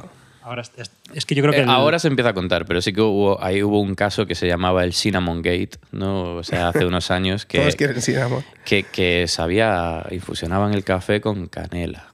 Entonces, es casi eso, como hacer un torrefacto, ¿no? Durante el proceso de fermentación de los granos en agua le metían cositas y es una práctica que estaba poniéndose así como un poco de moda y que no pasa nada. Yo tengo mi opinión respecto a ello, pero no se decía. Entonces no había una transparencia, ¿no? Entonces había ahí ya como un debate generado de... pero esto ha sido muy comparado con el vino, es muy reciente. Estamos hablando de última década. Claro, pues pero, eso es justo lo que creo que tiene que llegar un poco al público, ¿no? O sea, porque en el vino, tú cuando coges una botella de vino, yo hasta donde tengo entendido es que la gente, por ejemplo, una cosa con los veganos que se le digo, no todo el vino es vegano. Y la gente como que les choca la cabeza, ¿no? Porque hay, bueno, pues añadidos de derivados de pescado, colágenos, movidas... Bueno, no lleva filete. Entonces, pero como derivados de historias de estas. Sobre que todo hay, también clarificados con clara de huevo y demás, pues eso sí. O sea, que hay como un mogollón de cosas oculta en el mundo del vino, ¿no? Industrial. Que por normativa industrial que no aparece ahí. Entonces hay como decir, tío, repiensa lo que estás bebiendo, ¿no? O sea, hay un discurso de decir... Sí, pero bueno, es muy difícil ser coherente en todo, pero sí que por lo menos poner énfasis en lo que es para nosotros, nuestro mundo desde Bendito, es un vino natural. Vale. Porque esto nos sorprendería. O sea, un vino natural que no lleva ningún aditivo es un salto al vacío.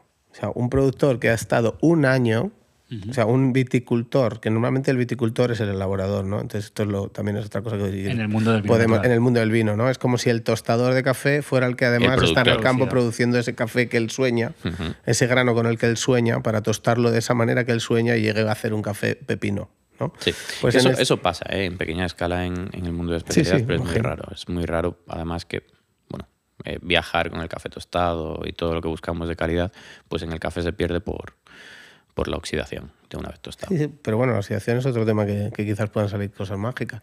Bueno, pues lo que os decía es eso, o sea, el cómo hacer un vino sin aditivos es un salto al vacío. Entonces eso va a suponer que puedas tener un montón de problemas, incluso puede ser que tu vino acabe vinagre o... Claro, todo el esfuerzo del año a la mierda. Y es una vez al año, porque tú tienes todo un año para trabajar con el viñedo y una semana para aportar tu parte creativa en elaboración, transformación creativa, ¿no? Uh-huh.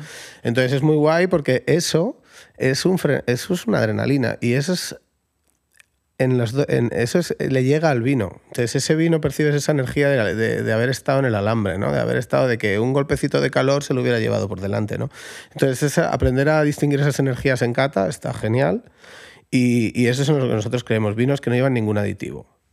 ¿Tenemos solo vinos así? No. Nosotros también tenemos vinos que se llaman vinos naturales, pero que tienen un aditivo.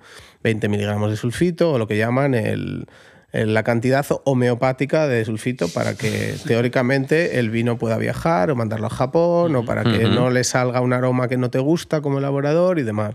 Pero eso ya no es natural. ¿Que nos encanta? Muy bien, a mí me encanta. ¿Por qué? Porque todavía está vivo y porque todavía tiene todavía tiene la energía intacta. Es decir, no se ha normalizado, no se ha matado toda la microbiología del vino, que es lo que lo hace natural también, que sea vino natural, vino vivo. Entonces, hay que hablar de las dos cosas. Estaría guay que el consumidor y que los sumilleres que le den esos vinos a los consumidores empiecen a entender eso, ¿no? Que hacer un vino sin aditivos es un salto al vacío. Y eso es muy difícil de hacer. Y los que lo hacen, pues para mí son genios, ¿no? Y esa es en la parte que nosotros hemos estado trabajando más. Pero bueno, aceptamos también el homeopático, porque de hecho es la gran mayoría. O sea, en natural radical no hay tantos que trabajen. Y esto es algo importante. O sea, es algo importante de contar, ¿no? Esto que mencionas está... O sea, y lo traías al café con los infusionados y es un poco lo que empieza a pasar. No sé si yo ya... O sea, en el mundo del café... Joder, pues quedan atrás ciertos cafés que me emocionaban, no sé si por trayectoria, pero sí que por estas tendencias, ¿no? El proceso de fermentación mucho más bestias en el mundo del café. Sí, y yo los miro como con recelo, ¿no? De decir, ya, pero es que, o sea, aquí lo único que percibo es fermento, pero ya no percibo esas movidas que, no sé.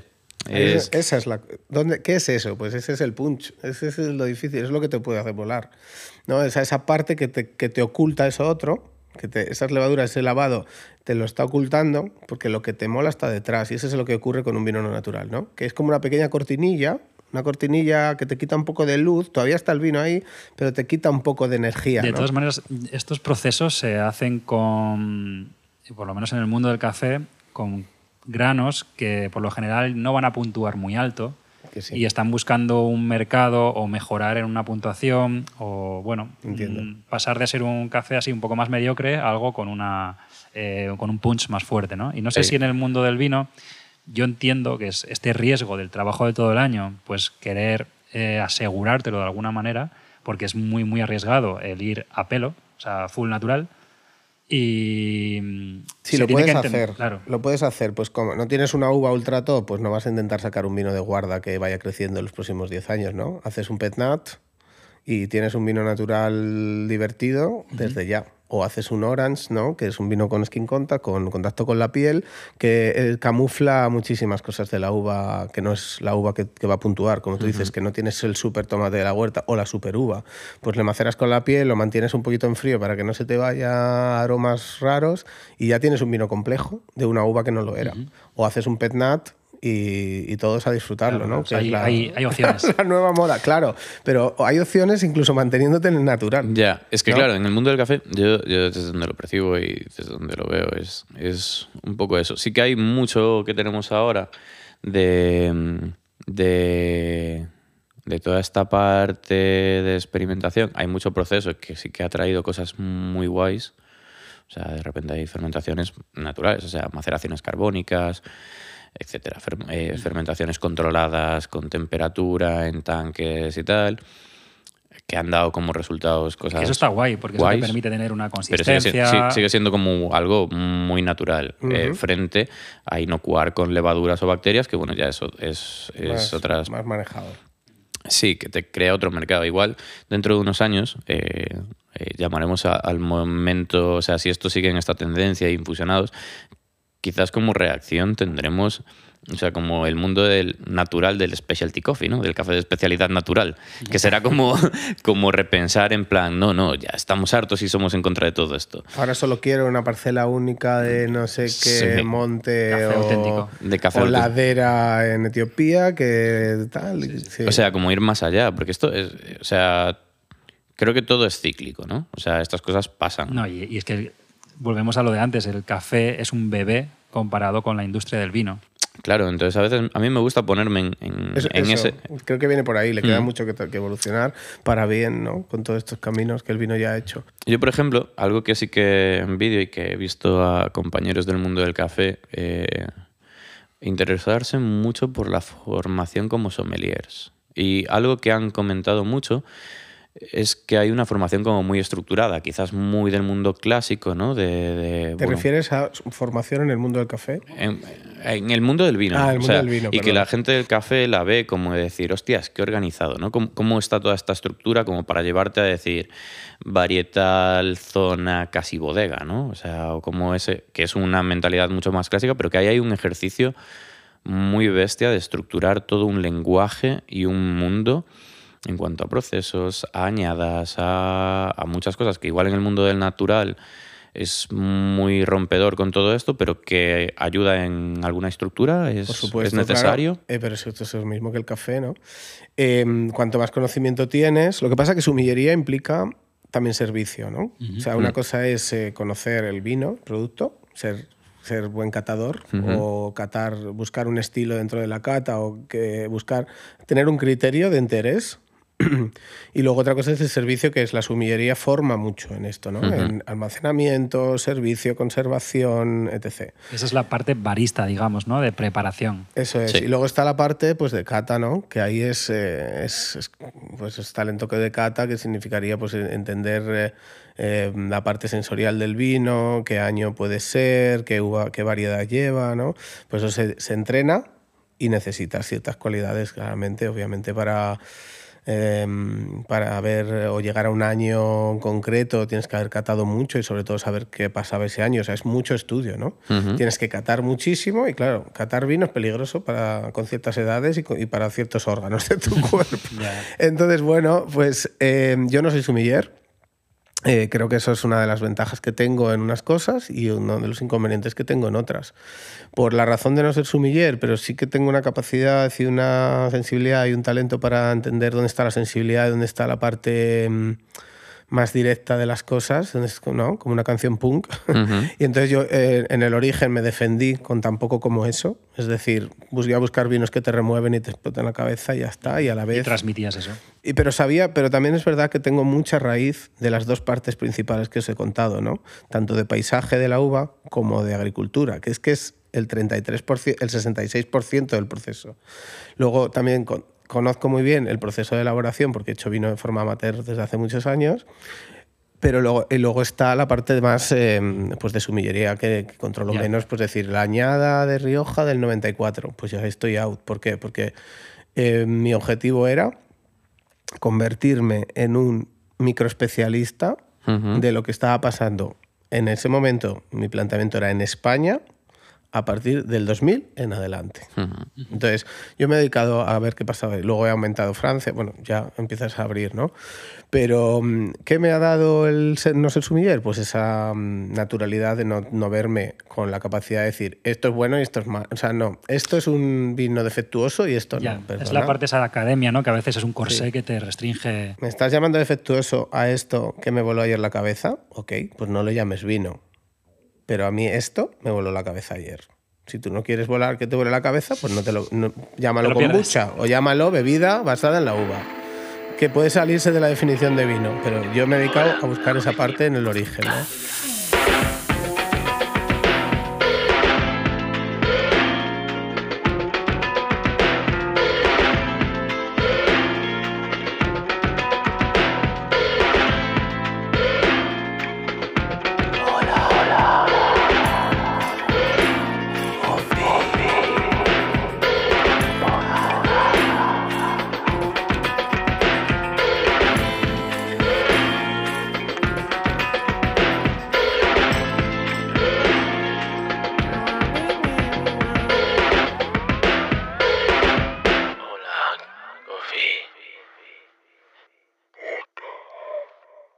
Nolo y yo estuvimos el otro día discutiendo acaloradamente algo parecido con el mundo del café, ¿no? Con el tema de qué es un defecto, qué no es un defecto.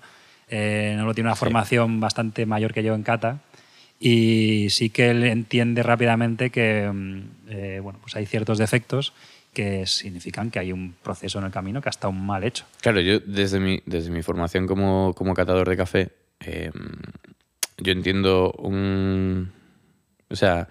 La discusión era básicamente en la presencia en taza, ¿no? Si yo juzgo un café y normalmente para evaluarlo sensorialmente cogemos 5 tazas. Si una tiene un sabor determinado, que yo considero fermento, moho, fenol, de 5, la uniformidad de las tazas se ve truncada. Entonces ahí hay un problema. Y ese problema repercute en la parte de, ya sea cultivo, proceso del café, y es algo a lo que informar al productor, de decirle, ojo, porque tienes un café espectacular. Yo le daría esta puntuación. Pero hay 1, 2, 3 tazas que tienen un defecto que valoro y te resta puntuación en la taza. ¿Por qué? Porque en la uniformidad de lo que las otras son estas carecen de ciertas características positivas. Y yo, por ejemplo, tengo, dentro de cómo me enseñaron a mí a catar y a evaluar cafés, es de ir a buscar lo bueno. O sea, no soy un catador que vaya a penalizar. Sí, pero la uniformidad a veces no es lo bueno. Entonces, yo no digo que sea lo malo tampoco. Entonces, ahí es donde está. Tú has dicho, estas 3 tazas lo sacan de la uniformidad. ¿Por qué? Porque hay unos granos de café. Bien. Tú imagínate que tienes una uva, no sé, por poner un contexto, y esa uva, si coges un viñedo y pones a fermentar en 2 sitios diferentes, unas botellas te salen buenas, o de 100 botellas hay una que está rara. Pero rara como que lo identificas rara. Estás abriendo las botellas y dices, no. ¿Que ha pasado cosas? ¿Que pasan cosas diferentes? Sí. Pero hay un problema. Ya ha sido en el almacenamiento, la botella no estaba limpia, o por ponerte en un contexto, ¿no? de comparable. Sí.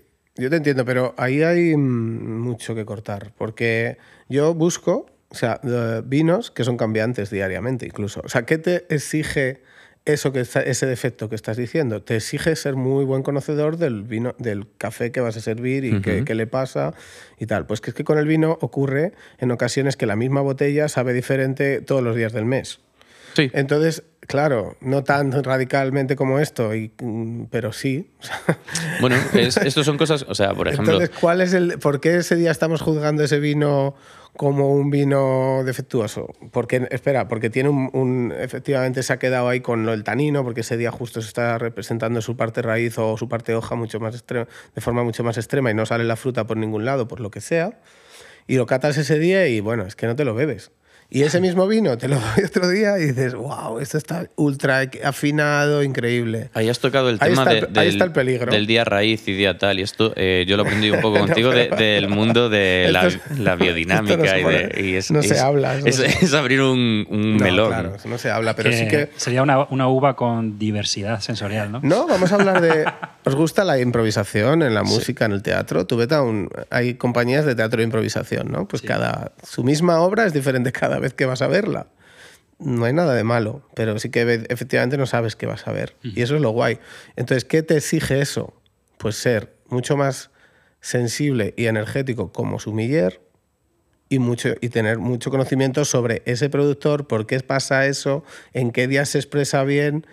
Entonces, eso es lo divertido y a la vez lo que no es fácil de transmitir en un curso de sumillería y no es fácil de transmitir a alguien que ahora abre un negocio de vino natural y no ha bebido lo suficiente. No, ahí, a ver, ahí hay un punto diferente. Yo creo que los 3 pequeñas cosas que nosotros vemos ahí no tienen tanto que ver con eso, porque ese café, o sea, ha seguido ahí. O sea, no es dependiendo del día. No sé si implica tanto, no he experimentado tanto desde el día raíz, día flor, día fruta. Hay vinos que cambian totalmente y otros vinos que no. No, y eso me ha pasado contigo. O sea, yo me lo he creído de haber sido cobaya, ¿sabes? Sí. De decir, José, ayer esto estaba bueno, hoy no.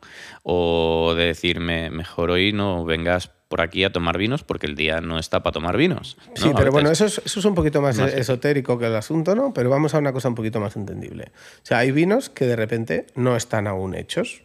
O sea, no sé, Andrés de la Cigaleña, ¿no? Ahí en tu tierra, Pablo, es un referente, ¿no? ¿Cómo sabe qué año esa botella no está buena y lo guarda y dentro de 3 años resulta que es que ese vino ya está en el momento adecuado? Eso es sumillería también, claro, ¿no? Claro. Ese tipo de sumillería que yo realmente estoy en la fase de comienzo y muy intrigado y muy en ello, ¿no? Pues es más entendible, ¿no? Porque el otro es más esotérico y es real porque tú lo has vivido, pero además, ¿no? O sea, que las botellas cambian. Pero además no solo cambian de los días del mes. Es que cambian con los años, para bien, para mal, y tú como sumiller tienes que ver. Eso es decir, requiere unos skills. Claro, volvemos a lo anterior, ¿no? Vino natural, vino vivo. O sea, está vivo, está cambiando. Entonces ahora tienes que decidir cuándo lo abres. Y esa es la mayor diversión del sumiller, ¿no? Sí. Y hay que hacerlo sin riesgo a equivocarte. Y ya está. Entonces, ¿esto qué hace? Pues quita pose al sumiller, le da valor al producto, porque el sumiller solo tiene que encontrar ese momento talentoso de la decisión de entre tus 100 botellas abriste esa, que eso es muy divertido. Es decir, vale, tengo a estos 3 de Hola Coffee ahí en la mesa 3 que han tenido una semana dura y vienen ávidos de rock and roll. Vale, y ahora me voy ahí a mi estantería y digo, ¿cuál cojo? Pues ese es el click, ¿no? Sí. Y yo baso mucho las decisiones en eso. Y eso es lo bonito que tiene el vino, que a lo mejor estás diciendo, vale, necesitan algo muy hecho, algo que les dé confort. Entonces, esa parte energética pues es divertido, ¿no? Porque las energías, si lo conectamos con la música, es fácil, ¿no? Pero es lo que realmente es difícil de encontrar en una academia. Eso es. Sí. Pero yo creo que también, ¿no? No sé, el sumiller, claro, es más fácil hacer un pairing con un plato que hacer un pairing con una sensación. Hacer un emparejamiento con una sensación o con un plato. Bueno, pues dices, guau, tengo esta ensalada que le va genial un vino con este corte, un orange wine de este estilo. Pero ahora vamos a conectar energías. Tengo a los de la Coffee en la mesa 3 que vienen con un flow que quieren quemarlo, pues ¿qué abro con esa flow? Eso también está guay, ¿no?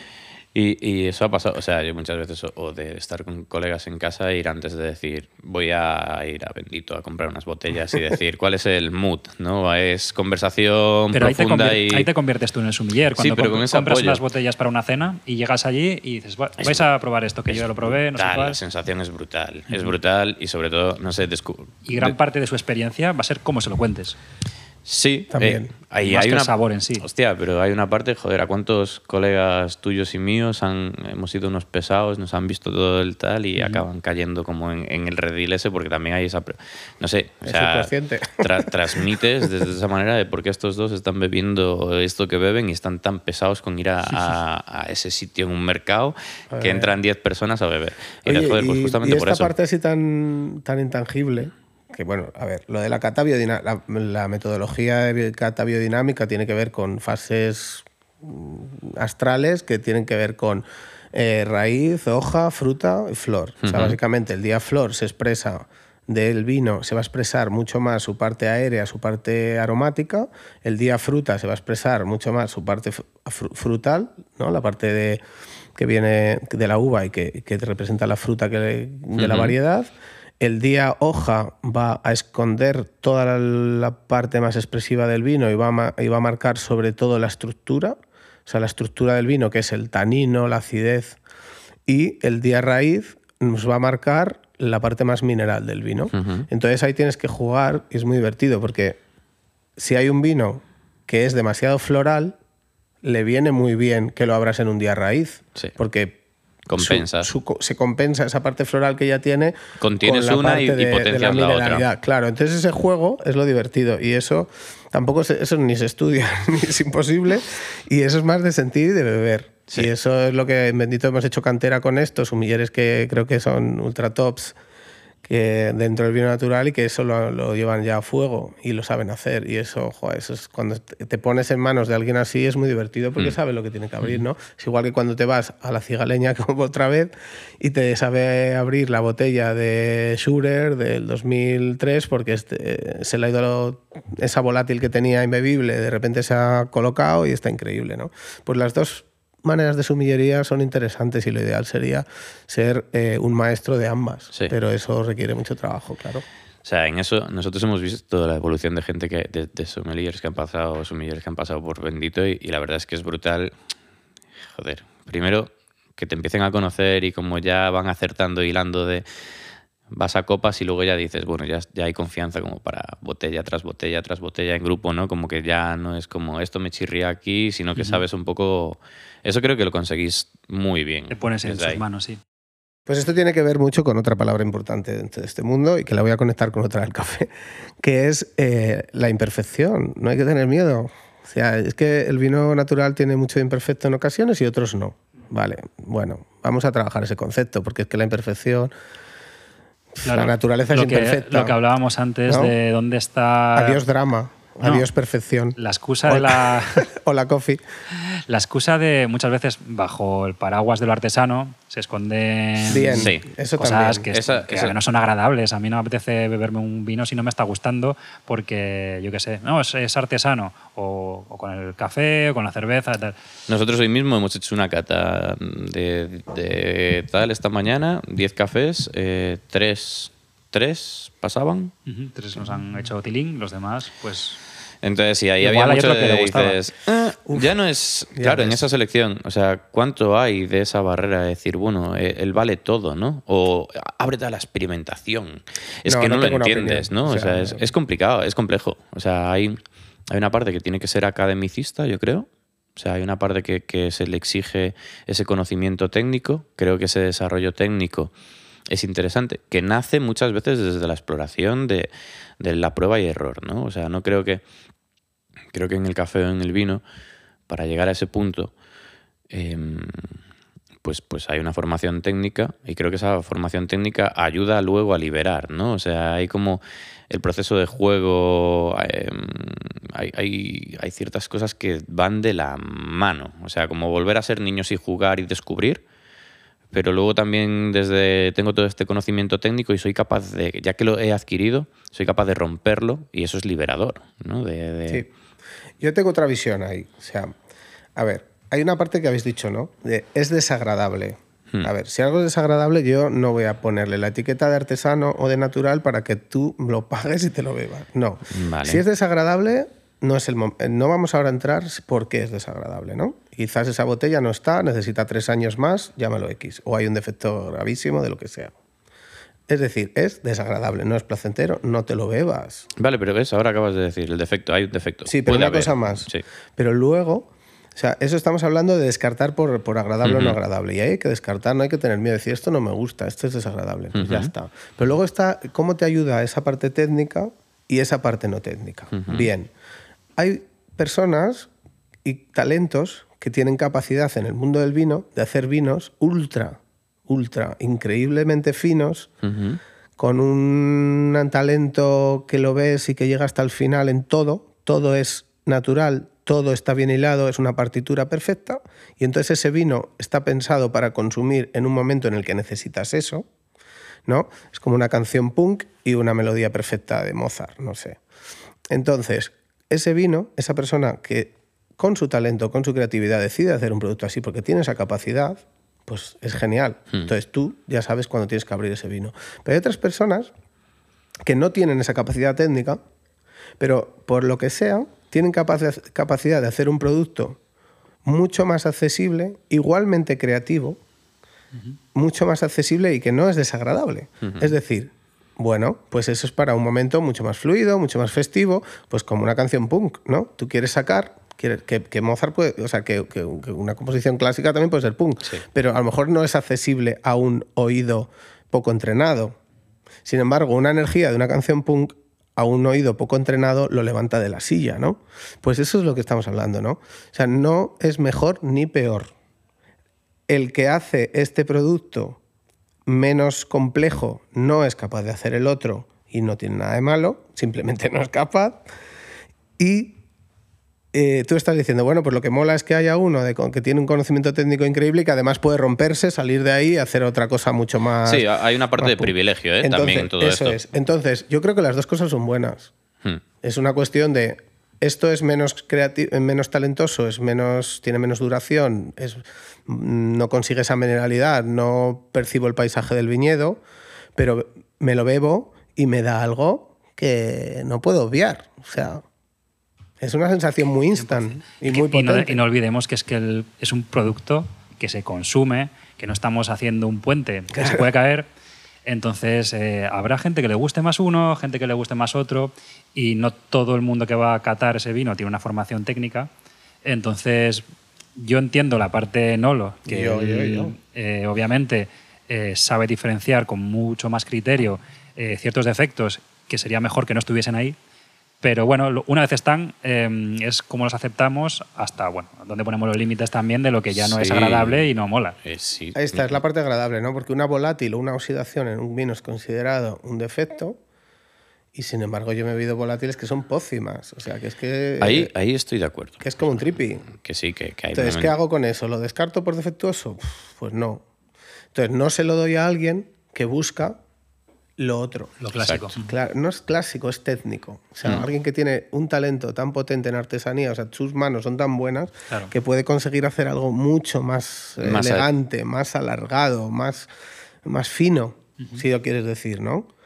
Es diferente. Pero, o sea, claro, yo creo que son distintos momentos. Y yo creo que también la aproximación, no sé, me gusta pensar que hay que hacia eso hay una base de experiencia. O sea, yo creo que es como que empiezas más desde eso, desde lo energético, a producir cualquier cosa. Y poco lo menos refinado, te vas refinando por la necesidad, por adquirir ese conocimiento técnico, claro, te vas transformando hacia eso y hay un momento en el que decides también romper con todo eso, ¿no? Es como en plan, pero creo que es circular, no es lineal. El problema es pensar que es algo lineal. Y no es excluyente. Exacto. Un día te puede apetecer algo ultra fino y elegante, y otro día te puede apetecer algo más dirty, ¿no? O sea, pero es claro, no, pero es que hay como... o sea, nos estamos llevando todo esto a como a definirnos y al no mutar y cambiar casi, ¿no? Desde la perspectiva del uno. Pero si entiendes que las movidas son más circulares y que puedes pasar varias veces a través del mismo punto, como elaborador, como productor, como marca, como cafetería, como negocio, creo que es liberador de decir, hostias, es que no es constante movimiento. Adiós drama. ¿Eh? Claro, pero es importante lo que dice Pablo. ¿Dónde está el punto? Es que realmente no consigo contestar esta pregunta. O sea, ¿dónde es que no hay una respuesta tampoco. ¿Dónde está el punto de decir...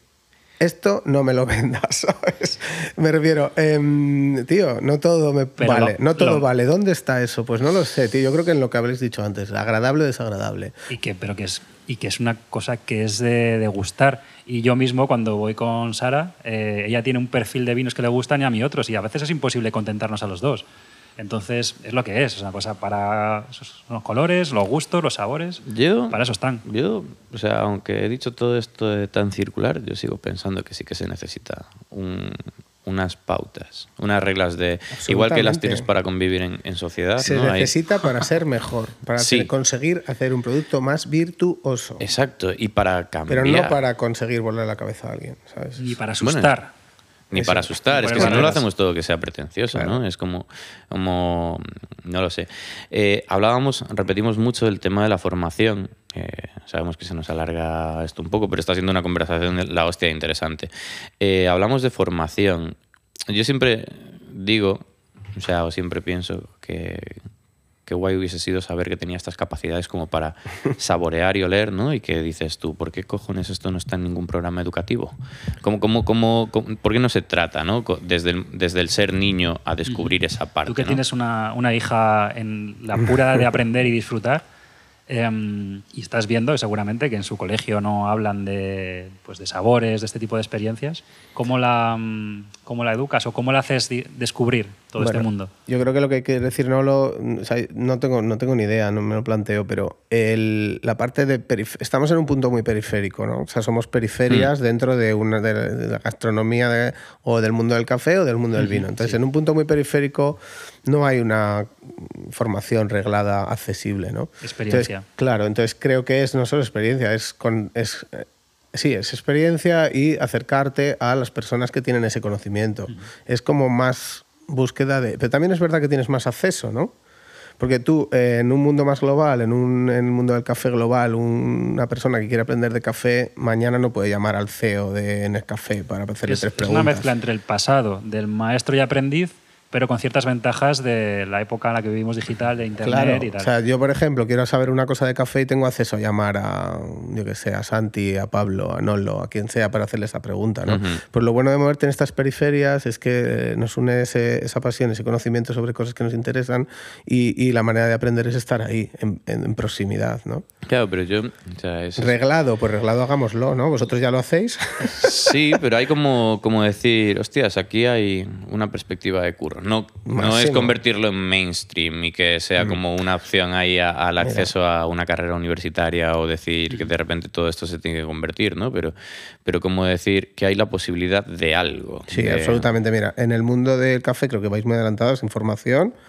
También las marcas, ¿no?, están ya aportando bastante conocimiento y creo que cuanto más formación tengas, mejor. En el mundo del vino natural, una de las cosas que puede pasar que sea enemigo del objetivo global de acercamiento del vino a todo el mundo es ese, que haya gente detrás que no tenga mucha idea y que consiga que gente deje de beber vino, que puede ocurrir.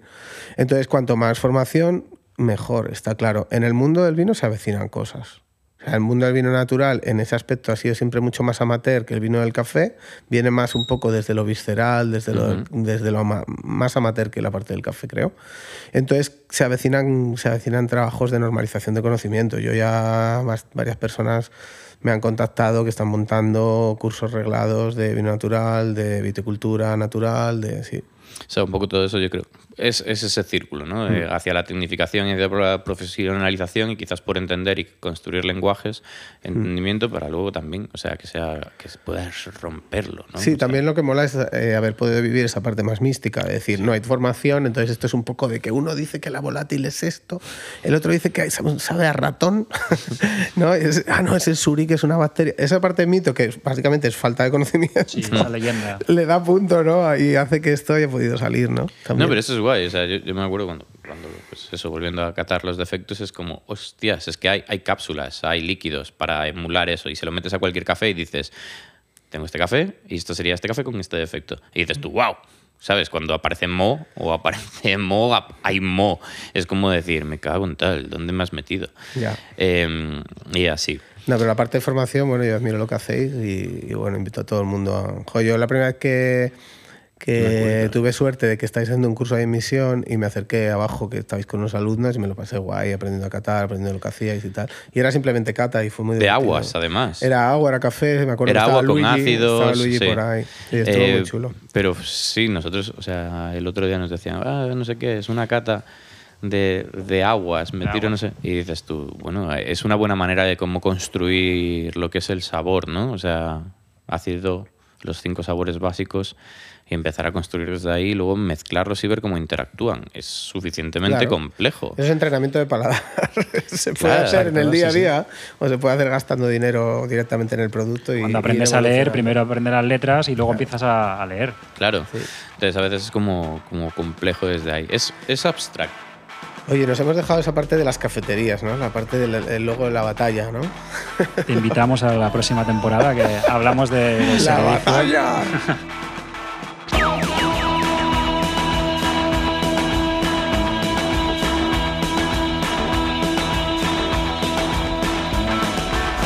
Estás escuchando Hola Coffee Podcast. Podcast.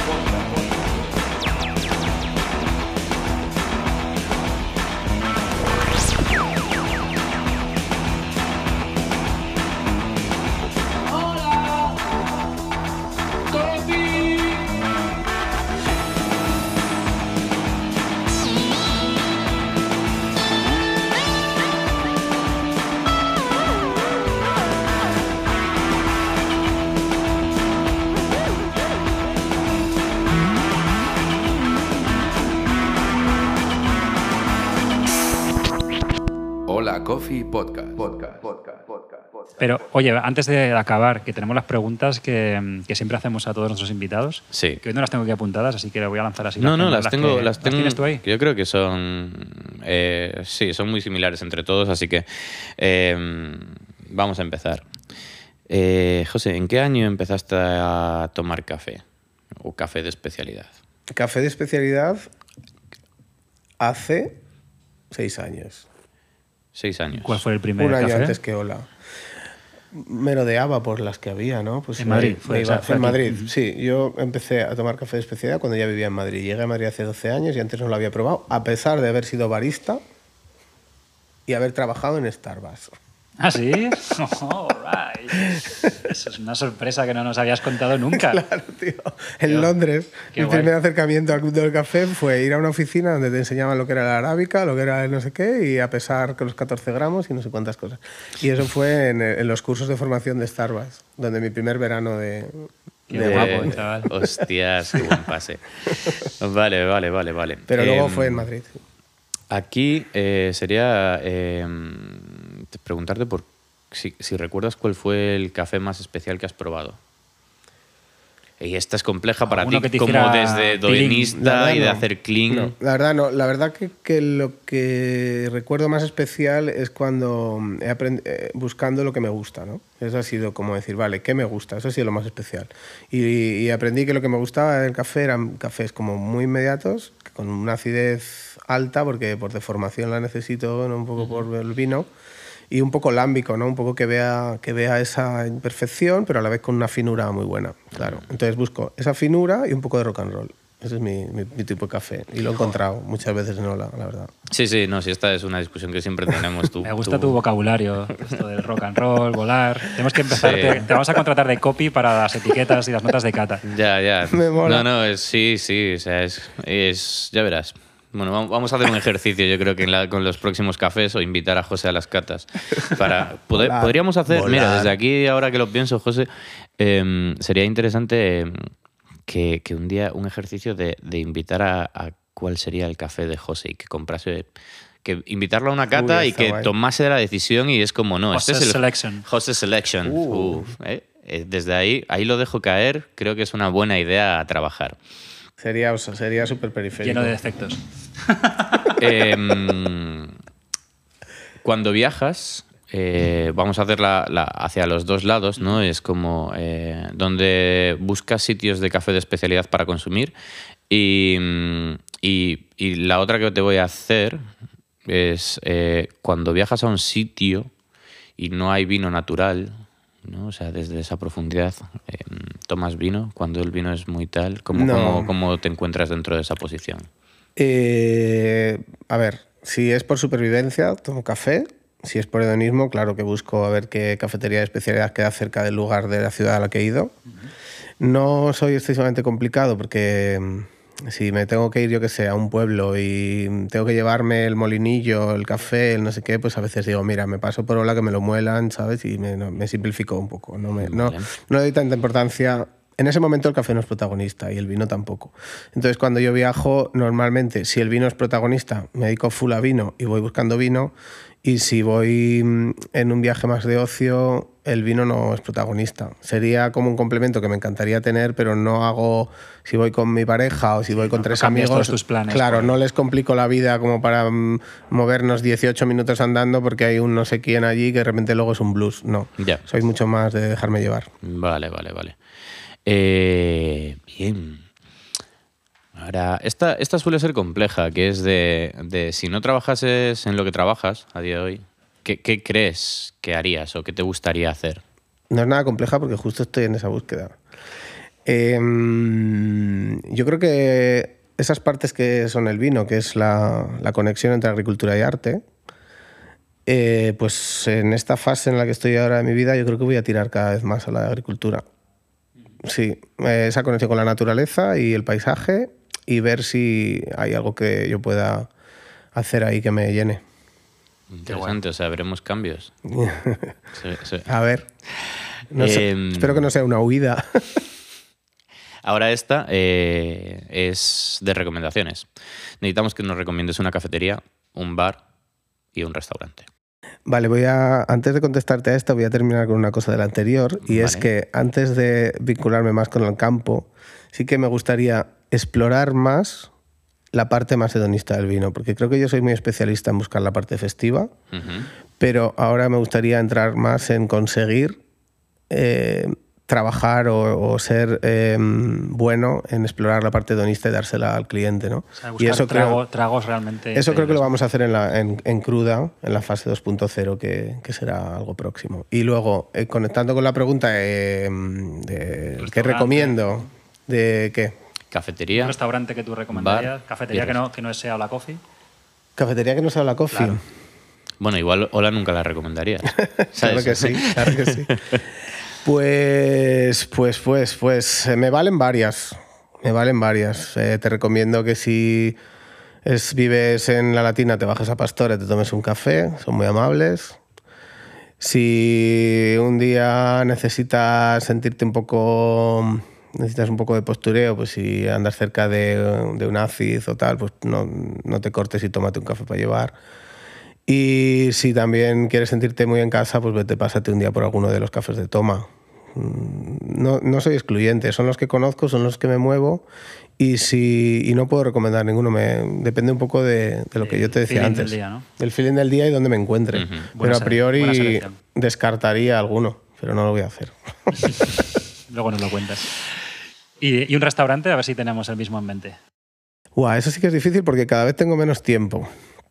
Entonces, un restaurante. Voy a recomendaros un restaurante que está... Es en Madrid, claro. Mi restaurante. Bueno, yo me iría a Lera. Lera en la parte anterior a La Estrella, claro. Ahora eso ya no existe. Lera es un restaurante que está cerca de Benavente. Me gusta mucho toda la comida y lo que hacen. Y en Madrid... últimamente no tengo criterio para poder recomendar un restaurante, la verdad. Porque mójate también desde el pasado, o sea, o algo que a un lugar al que tú recurrirías. Si hoy tuvieses que ir a decir, tengo que ir al restaurante que más me ha gustado en Madrid, y no puedo recomendarlo. Podría recomendaros una coctelería. Adelante. Bueno, sin duda, que es Sabas, ¿no? Y que tiene Sabas en la calle, bueno, en Lavapiés, que tiene esa conexión que nos conecta también a Bendito y a Hola. Y a Hola, ¿no? Que cuando el dueño está detrás y empieza, es mucho más que un producto, ¿no? Es una vida. Y entonces poder tomarte un cóctel vital así, de alguien que busca tus emociones también y que tiene interés no solo en el ego del cóctel, sino también en tu hospitalidad, pues lo recomiendo. Y en restaurantes, de momento, no te digo que no tenga ninguno así. Recomiendo Montia. Recomiendo Montia porque empezamos juntos, o sea, yo entendí que había, o sea, ojalá empezáramos juntos. O sea, él ya estaba haciendo algo increíble cuando yo empecé en esto y empecé a darme cuenta que estábamos en la misma búsqueda en cuanto al vino. Y luego el maridaje de Montia es el mejor maridaje del mundo que yo haya experimentado. Y lo que sí que es verdad, que también diciendo por qué lo recomiendo y por qué no, pues es porque yo ahora mismo, respecto a los menús de degustación, estoy fuera. O sea, no los disfruto. Entonces recomiendo Montia, sí, pero he ido demasiadas veces ya, entonces ahora yo estoy en otra búsqueda, que son los menús de degustación, creo que me cansan un poco porque al final se convierten en demasiado protagonistas. Y no soy un hater, ¿eh? O sea, demasiado protagonista se habla... O sea, es que como que cenas con alguien para hablar de la comida poco, y me da pereza. Un poco corsé también. Y luego metabólicamente son muy poco friendlies y yo tengo ya un estómago muy delicado. Lo bueno es que acabas con un café fantástico. Eso sí, estuve el otro día, le llevé unos vinos y súper majos, joder, cómo son. Y oye, ¿qué tal con el café de Hola? Me dijo que guay, estaba muy contento. El otro día, ahí de vez en cuando sale algún post en nuestro Instagram, sí, como mencionando al final de... Algún cliente que se sorprende porque ha llegado allí hasta el final de esa carrera de degustación y de repente tiene un café de Hola Coffee y se hace mucha ilusión, ¿no? Como hombre, es que si tú tienes vinos naturales, una cocina de picking, ¿no? De recolección, en un ultralocal que recolectan, ¿no? Y que además cocinan con fondos y que lo maridan como nadie, encima te ponen un broche de un café, el puchero de Hola, pues es que es top. O sea, la experiencia es muy guay, claro. Y luego el espacio nuevo que tienen es muy chulo, es muy orgánico y es una búsqueda en la que yo también estoy. Nosotros tenemos pendiente... No encontramos el día, ¿eh? No encontramos el día de ir. Te podríamos extender la invitación para irnos, pero acabas de decir... Yo creo que podría ser divertido. No, hombre, no, claro. Un domingo... Ellos cierran domingo tarde, pues ir a comer el domingo por la mediodía es perfecto porque luego te puedes quedar, claro. Bueno. Pues oye, ha sido un placer. Espera, que nos falta la última... sí, la más interesante. La interesante porque hay dos partes. Nuestra última invitada dejó una pregunta para ti sin saber todavía... ¿Quién eras? Quién iba a venir. Y creo que lo dije en ese momento, es la pregunta de las más interesantes que se han hecho y encima a ti te viene al pelo, ¿vale? Decía algo así. Si tuvieras que encapsular un olor que se pudiera oler, pero también beber, ¿cuál sería? Boom. Joder. Te la teníamos que haber mandado para que la trajeses preparada, ¿no? Un olor que pudiera encapsular, porque es lo que más me apetecería, como tener acceso, ¿no? Como sí, llegar a ese olor. Y pues, bebértelo, ¿eh? Y bebértelo. Y bebérmelo. Yo creo que es la... Te diría dos. Uno es esa sensación del paisaje, ¿no? Cuando tú estás en el campo y conectas con un lugar y realmente lo hueles y lo sientes entero. Ahí desde la nostalgia, ¿no? No, pero ahí, claro, es desde la nostalgia, pero es muy diferente en función de qué paisaje, ¿no? Porque si tú vas a Galicia y tienes una memoria de Galicia y de repente te viene un eucalipto o un olor a mar súper a ría, ¿no? Pues eso se te queda y lo metería. Pero hay otros paisajes mucho más austeros que también te llega, ¿no? Ese calor de verano en una meseta con cereal, pues también es esos olores los encapsularía a todos porque conectan con lo que a mí la parte instintiva de mi ser, que es con la que habito la ciudad. Y luego, así pues un punto más gamberro, esa parte energía salvaje que puede estar en un encuentro sexual, en un concierto de rock, en un momento salvaje. Más de sudor. Que también lo metería, sí. All right. Es que es un poeta, ¿eh? Es un poeta, sí. O sea, el hedonismo y el fluir y el rock and roll y el punk... ¿No? Así es, José. Así es su servicio también, sí, sí. Bendito. Creo que por eso también hemos conectado con todo esto, porque, joder, la verdad es que quien no haya tenido la experiencia de ir por ahí, este podcast creo que va a abrir bastante boca como para pasar por Bendito. Quiero beber café, quiero beber vino. Y como te han dejado una pregunta, pues ahora sin saber quién es nuestro próximo invitado. Y es pública, se dice. En alto. Sí. Bueno, si no te sale ahora, nos la mandas por correo. No, mira, yo quiero hacer una pregunta relacionada con esto que me inquieta, que es la pospandemia, aunque sea muy manido. Es ¿qué piensa este nuevo invitado, esta nueva invitada, sobre el Madrid?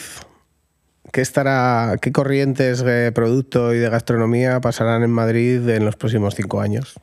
All right. Vale, pues nos la apuntamos. Bueno, José, ha sido un podcast largo, súper ameno. O sea, yo ya sabes que contigo me tiraría horas hablando. Espero que a los oyentes les haya gustado, que tú te hayas sentido cómodo aquí con nosotros, que te hayas quedado con ganas de más, porque eso es importante. Sí, la verdad, sí. Bueno, muchísimas gracias a vosotros. Con ganas de más, claro, si no nos hemos ni enterado. Y hablamos de cosas que son nuestras búsquedas y que han sido también nuestras búsquedas desde el principio y siguen estando, ¿no? Y aquí seguimos y gracias a vosotros por hacer las cafeterías que habéis hecho, porque han significado muchas partes de mis reuniones de trabajo, de mi día a día, ¿no? De mi take away and go. O sea, forma parte de mi experiencia vital de Madrid de los últimos años y os doy las gracias por eso y porque me he sentido súper a gusto en ellas, ¿no? He sentido mi casa y vosotros me habéis hecho sentir así, porque a lo mejor cuando nos conocía, pues a lo mejor iba ahí y decía, bueno, estos... Pero cuando ya hemos pasado esa fase y siento que vivo en casa de mis amigos, pues estoy muy contento de eso y os doy las gracias y también por invitarme hoy porque, bueno, y por venir a beber vino a Bendito y a La Cruda y por todo, ¿no? Estamos en la búsqueda. Oye, creo que compartimos el mismo sentimiento. Muchas gracias y nos vemos en la siguiente. Gracias a todos.